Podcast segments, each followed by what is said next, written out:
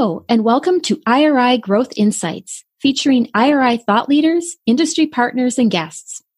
For more than 40 years, IRI has been known for its invaluable data, but these podcasts delve into the insights the data reveal to fuel market disruption and market growth for those in the CPG, retail, healthcare, and media markets. I'm your host, Joan Driggs, coming to you from my home in the greater Chicago area. In this special episode of IRI Growth Insights, recorded on May 15th, 2020, we're discussing COVID 19 and its impact on the CPG and retail industries.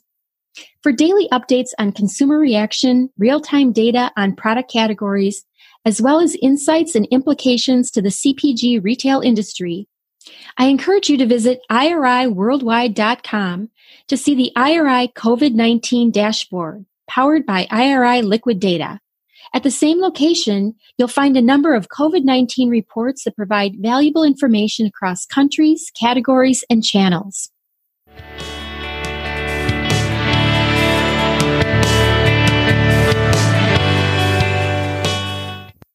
Hello, and welcome to another episode of IRI Growth Insights. Today I'm joined by my colleague Chris Dubois, Senior VP of Protein Practice here at IRI. Today, we're going to be talking about how America is cooking. Meat sales are up. Chris, thanks for joining me. It's a pleasure to be here, Joan, and it's exciting to be part of the Growth Insights podcast. We're talking about meat, which has been described as the current toilet, pa- toilet paper um, because it's in such hot demand. But really, I have not encountered too many empty shelves. Certainly, some different, you know, assortments or different levels of stock, but is it really that bad? Are we really running out of meat? No, we're not running out of meat, Joan, and that's a great question because there's sometimes a lot of concern, whether it's the media or just what people see in the stores. You know, for years we've been blessed with almost unending supply. And every time people went to the grocery store, there's always meat in stock someplace. There might be a little bit out here and there.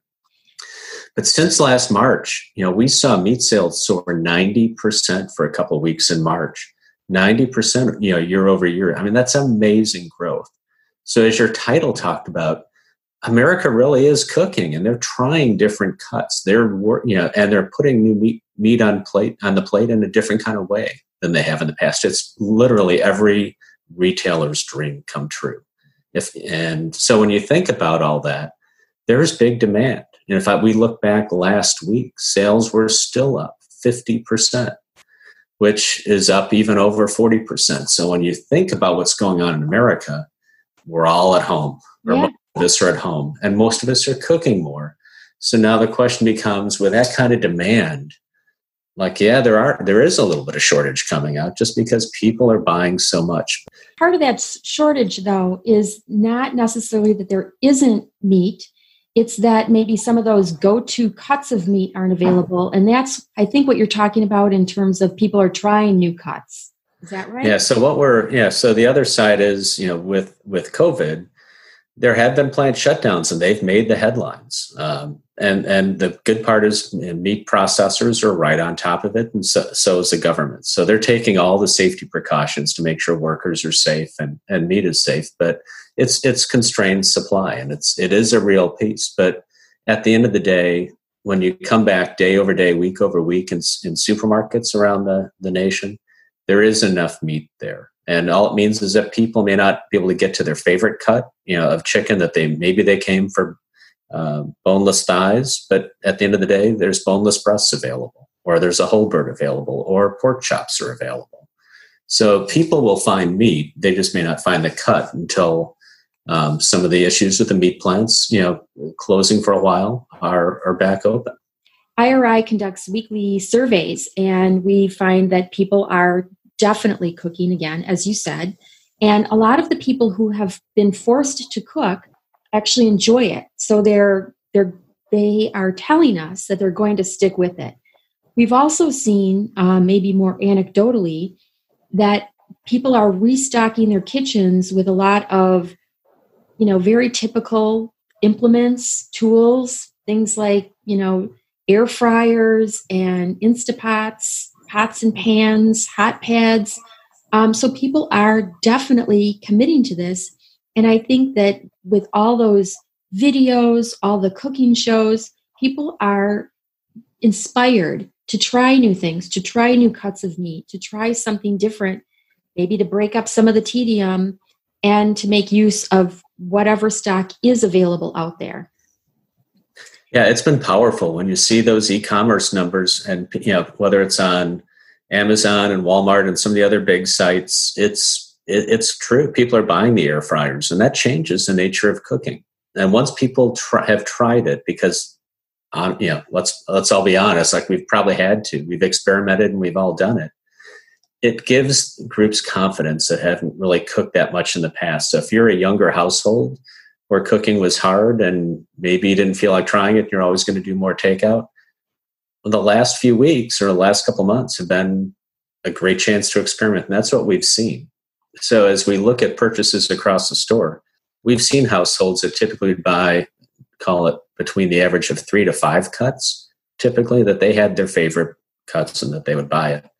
We're now seeing people add two or three different more variations in as they try new recipes. And maybe that air fryer is a great way to try, put in to, to cook the ribs that they brought home. And maybe they hadn't done that before. So these, the nature of the recipes and all these new tools, um, yeah, I think are setting the, the meat industry and as well as some of the center store up for longer term success.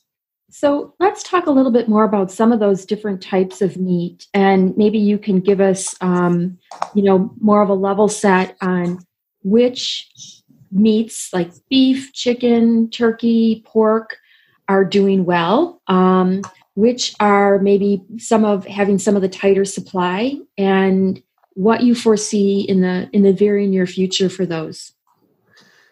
In terms of, if you look back over 50 years, chicken chicken's been the star of the department. You know, that, that's tripled in turn. Chicken's tripled in terms of um, the amount we eat per capita. So, and if you see the numbers versus beef and pork and some others, chicken's numbers are truly off the chart, and they make that chart. But what's been fascinating is even though chicken's been star of the show for the last 50 years, beef and pork, and especially turkey. I mean, turkey is the one that's honestly surprised me. The, tur- the growth in turkey over the last few months has been astonishing. And some of that is, I think, coming back to that experimentation, you know, that people are trying some new things. But I'll say with turkey, like I could think of something, if I'm going to cook a turkey, I can think of something I could do with that for the rest of the week. So there has to be some of that in yeah. there too of because we do get fatigued and that's a convenience. Once it's done oh i can make lots of things. Lunch dinner soup. Yeah exactly. So all of a sudden turkey has become sort of that's i hate to call it the star of the department because it's not the biggest but it is it, it, it is growing the fastest overall and shows the best year over year growth. So for that reason it's become uh, just very very powerful. And we've seen cuts change as well. So ground has been um, just enormously popular. And so ground beef typically would be a big seller. Ground turkey has done okay over time, but ground pork is really off the charts. So if you think, are people trying to combine pork and beef into some in- interesting meatballs? Are they doing different things around casseroles? Are they doing different things around dishes? Um, that kind of you know, for people who've watched the industry for a long period of time, it's honestly shocking, puzzling, and just fascinating watching the, these different cuts kind of move in and change because the mix of that department's changed. But it's fun because every with everything up, um, it, it, just it mean it, it's it's just a, a a great place to be inside the store today. So and I would anticipate too that, you know, we've talked so much about different behaviors and how shopping behaviors are going to change we know that um, much of the food dollar will remain in the home, so we can anticipate that, that meat sales will remain elevated. Do you think this kind of bodes well for some of these different cuts of meat as the supply chain kind of rebalances itself? You know, that people will be like, I remember it's, I think it's even lamb. Like, lamb is just way up, and lamb was very small. Like, do you anticipate that some of these types of meat will remain at elevated levels of popularity?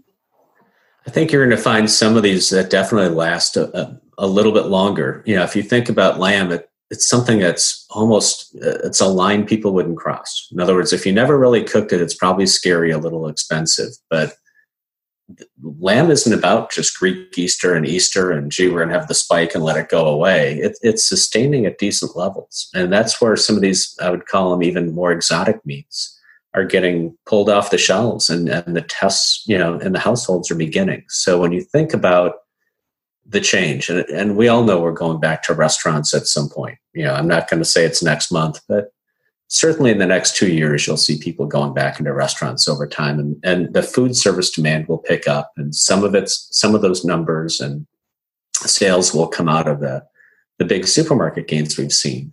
But I'd fully expect it to sustain at higher levels than it had been in the past. In other words, supermarket sales for meat will sustain at higher levels than it had been in the past. In, in no way does a consumer, but nothing we've seen in our data says consumers are ready to go back to exactly how it was. So when you think about the change in nature of what people buy every week or every two weeks and what they stock up on, I would fully expect to see more exotics, more changes. And I, I think we're going to see that change of American palate over time, whether it's more dark meat coming in than it had been in the past, whether it's more bone in usage. Um, but people are getting comfortable with cooking. And um, all the new recipes that are out there and all the new tools um, will be part of what changes how America cooks going forward. That's awesome. So you just raised two little questions for me. What do you consider exotics? Like what else is uh, what else do you consider to be an exotic meat? We have a very long list that our clients can kind of go through, but yeah, it covers everything from um, rabbit to bison and, and on and on and on. So if you kind of look down, even bison and some of those other, um, they're not truly exotic. I mean, that's our word for it. But a bison is simply just very lean beef with a little different flavor. So it cooks up extremely well. And if you look at it from um, nutrition and you look at it from um, different fat contents, it'll go into different dishes really well. Now it's expensive relatively, but but we're seeing people buy it and take it away. So that again, that can change what goes in chili. It can change what goes in to different plates. So yeah, I don't see bison taking over beef, but you know, the, the, they've had an unbelievable sampling program over the last two months. So when you all these new buyers coming in, it's hun- you know, it's millions literally for the department, and even for like ground sausage links, it could be uh, as much as a million new buyers. So how these millions of new buyers adjust, like, and test it, and um, it's it's uh, it, those are powerful research studies, and it's um, it is just fascinating to see how people react to that. And I kind of want to clarify that with that testing that you're talking about, these are people buying these cuts of meat. Like I don't think that there's sampling programs in the store right now.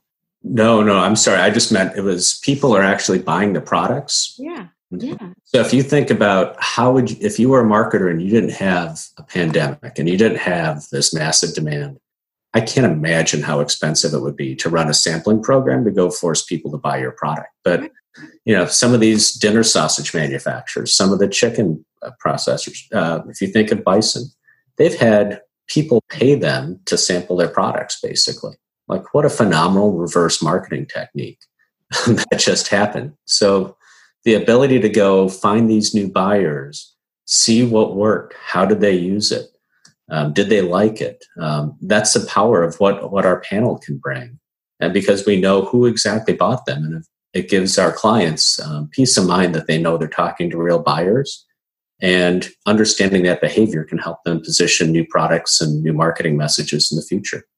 And so it really is going to be up to these marketers to keep those these new buyers on board, which um, is a is a darn good challenge to have. So I want to kind of pivot a little bit to plant based because plant based meats had been um, very much on the rise, very much a topic of conversation, and I'm not hearing as much about them. But from what I understand, sales are still are doing very well. Is that accurate? Yeah, it is. It's accurate. In fact, they're doing even you know it, even better than meat, which is shocking. Like if something's up 50%, could some could another category be up a lot more? And the answer is, well, yeah, plant-based proteins are, are just still going through the roof, especially some of the bigger brands. But it's a much smaller base. Yeah, yeah, exactly. You, you kind of knew where I was going with that one. That I must have telegraphed that pretty well. but uh, So when you look at the tens of billions of dollars that incremental meat brings in, meat meat can be about a fifty to sixty billion dollar category, depending on how you look. You know what small categories you want to put in or out. So think of that big number, and if you grow that, say forty percent, that's a very big jump in dollars.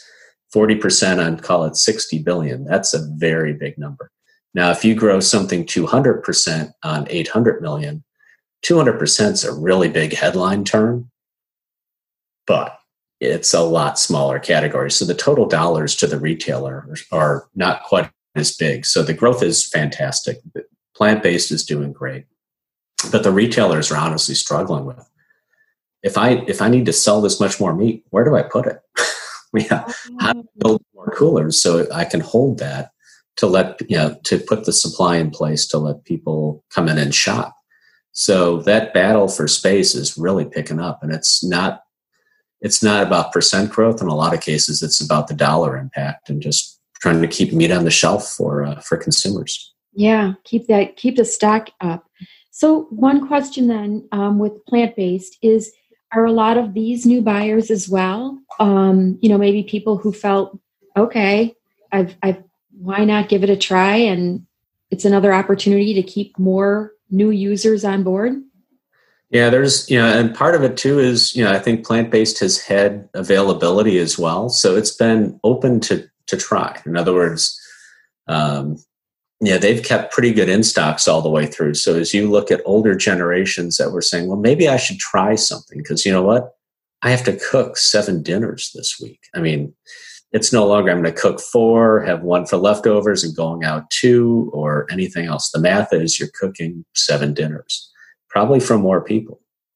So, you know, plant based, I think, has won in that sense of being part of the trial. You know, that people are trying it and, um, and the repeat rates continue to be strong. They, they are holding across the board um, greater than 30%, which is kind of our benchmark for when people are, when you hit that 30% mark, um, you've got a winner in, in, terms of a category and a product line. So, yeah. okay. So, one thing I wanted to touch on is um, prices because consumers are definitely seeing prices increase. And we have um, the IRI inflation tracker shows that prices like across the store are up about 7%. But for meat, they're even higher. Um, can you talk about that a little bit? Yeah, meat. Well, yeah, first, yeah, that's a great question, Joan, because it, meat is meat is a very sensitive price for a lot of people. You know, they they know what goes in the basket, and it's it's something that they came to the store for. In other words, they picked that store because the meat department and the value and the pricing and quality the cuts. So when people are choosing a big stock up trip, meat is usually the driver for that. You know, produce a very close second in terms of what's driving that trip. So it's it's an important bellwether or flagship, and it matters for that retailer.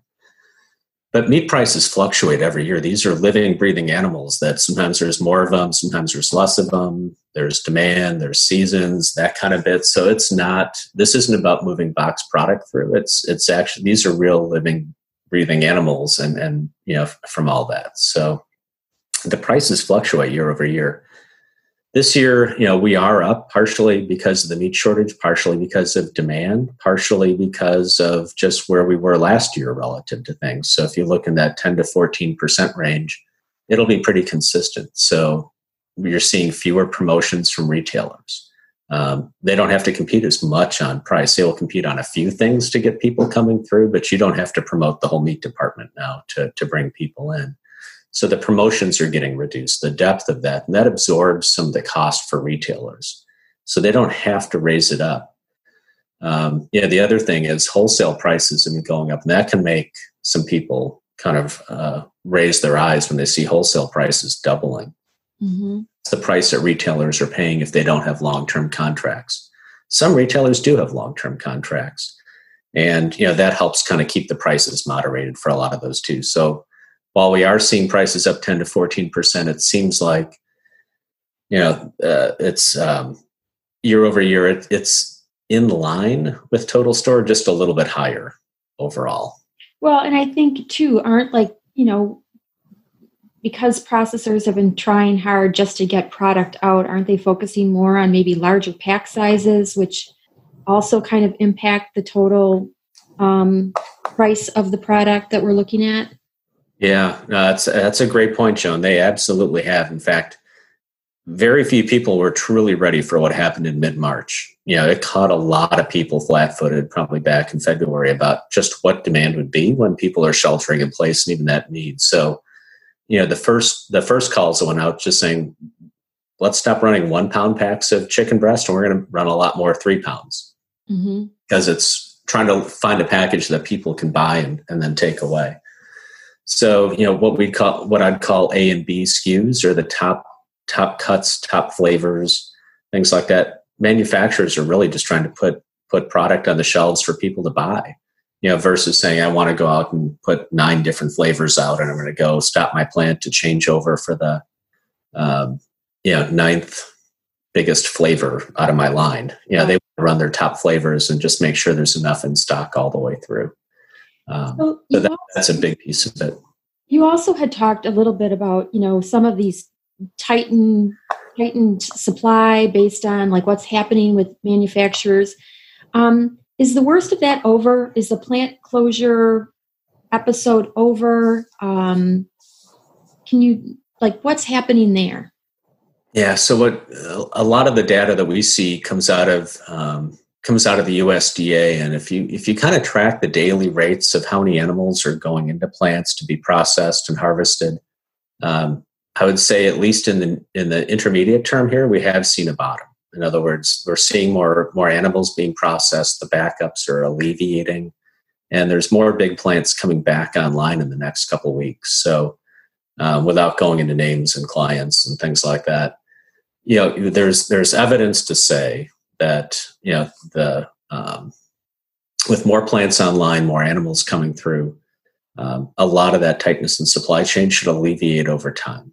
But yeah, the, COVID's a, a, living, breathing thing as well, and things can change. But yeah, from everything we can see in pricing and processing, it's it's likely to get better. And one of the the bellwethers was a big announcement from a manufacturer yesterday from the beef side that they're reducing some of their wholesale prices up to 30%. So wow. seeing the big processors come through and they're looking through the, the trouble in the next week or so and they know that things will likely get better and they're anticipating that too. Okay, that's a that's a good indication because like I said or we've said, you know, that food dollar is going to stay in the home and even as we come out of COVID, um, we're in a tight economy, and people still want to be able to see that meat is a good value, that there's plenty of supply there, and that they'll be able to feed their families. Yeah. So yeah, before I absolutely. before I wrap it up, I do have one kind of um, question that just kind of popped up in my head, and that is, um, you're you're the protein guy, but what what's your go to? What have you been making for your family? Um, anything unusual or anything that's become kind of a big family favorite? You know, it's funny. We've been doing a little bit of what I'd call recipe roulette. So we've put together everybody's. I have a daughter who's home from college, a son who's a senior in high school, and a wife who's working at home about 20 feet away. And she thinks I talk on the computer or phone all the time, is sort of the, the feedback I get.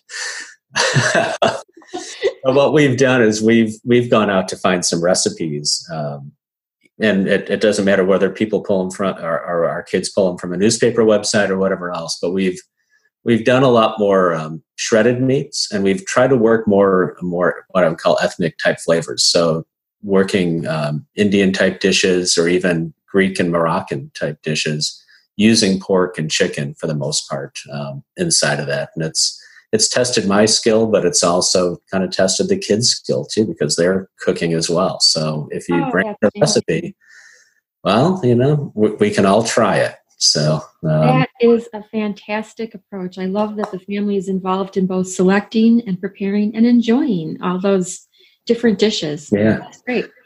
Um, so, Chris, in wrapping up, here's just want to recap some of the things that I've I've heard you say, and that is.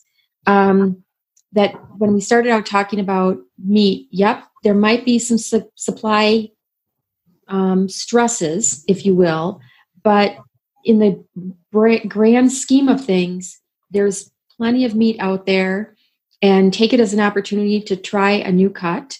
um, because meat is the darling of the grocery store right now, with sales up about 50% compared to last year. Within those different types of meat, turkey is a big surprise. You know, the turkey is really growing like gangbusters. Um, there is no, uh, the plant based meats are still very much in the game, even if retailers are struggling to find out who gets the, the meat case space, if you will. Um, and things are showing signs of level setting, that even though prices are a little elevated, that's not to be um, unexpected given that this is a commodity, but that the industry is giving indications that things are going to be leveling out both in terms of supply and hopefully prices in, in the short term. So, with that, um, I want to say thank you so much for your time and your invaluable insight and the um, tips on feeding the family. Have a great All right. Day. Thanks very much, Joan. It was, it was wonderful to be here, and thanks for the opportunity.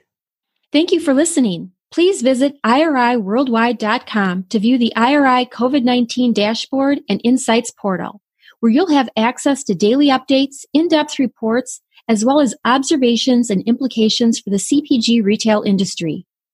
Please become a subscriber of IRI Growth Insights and let us know what you want to learn more about. We'll serve it up in a future IRI Growth Insights episode. Look for us wherever you get your podcasts and be sure to review IRI Growth Insights.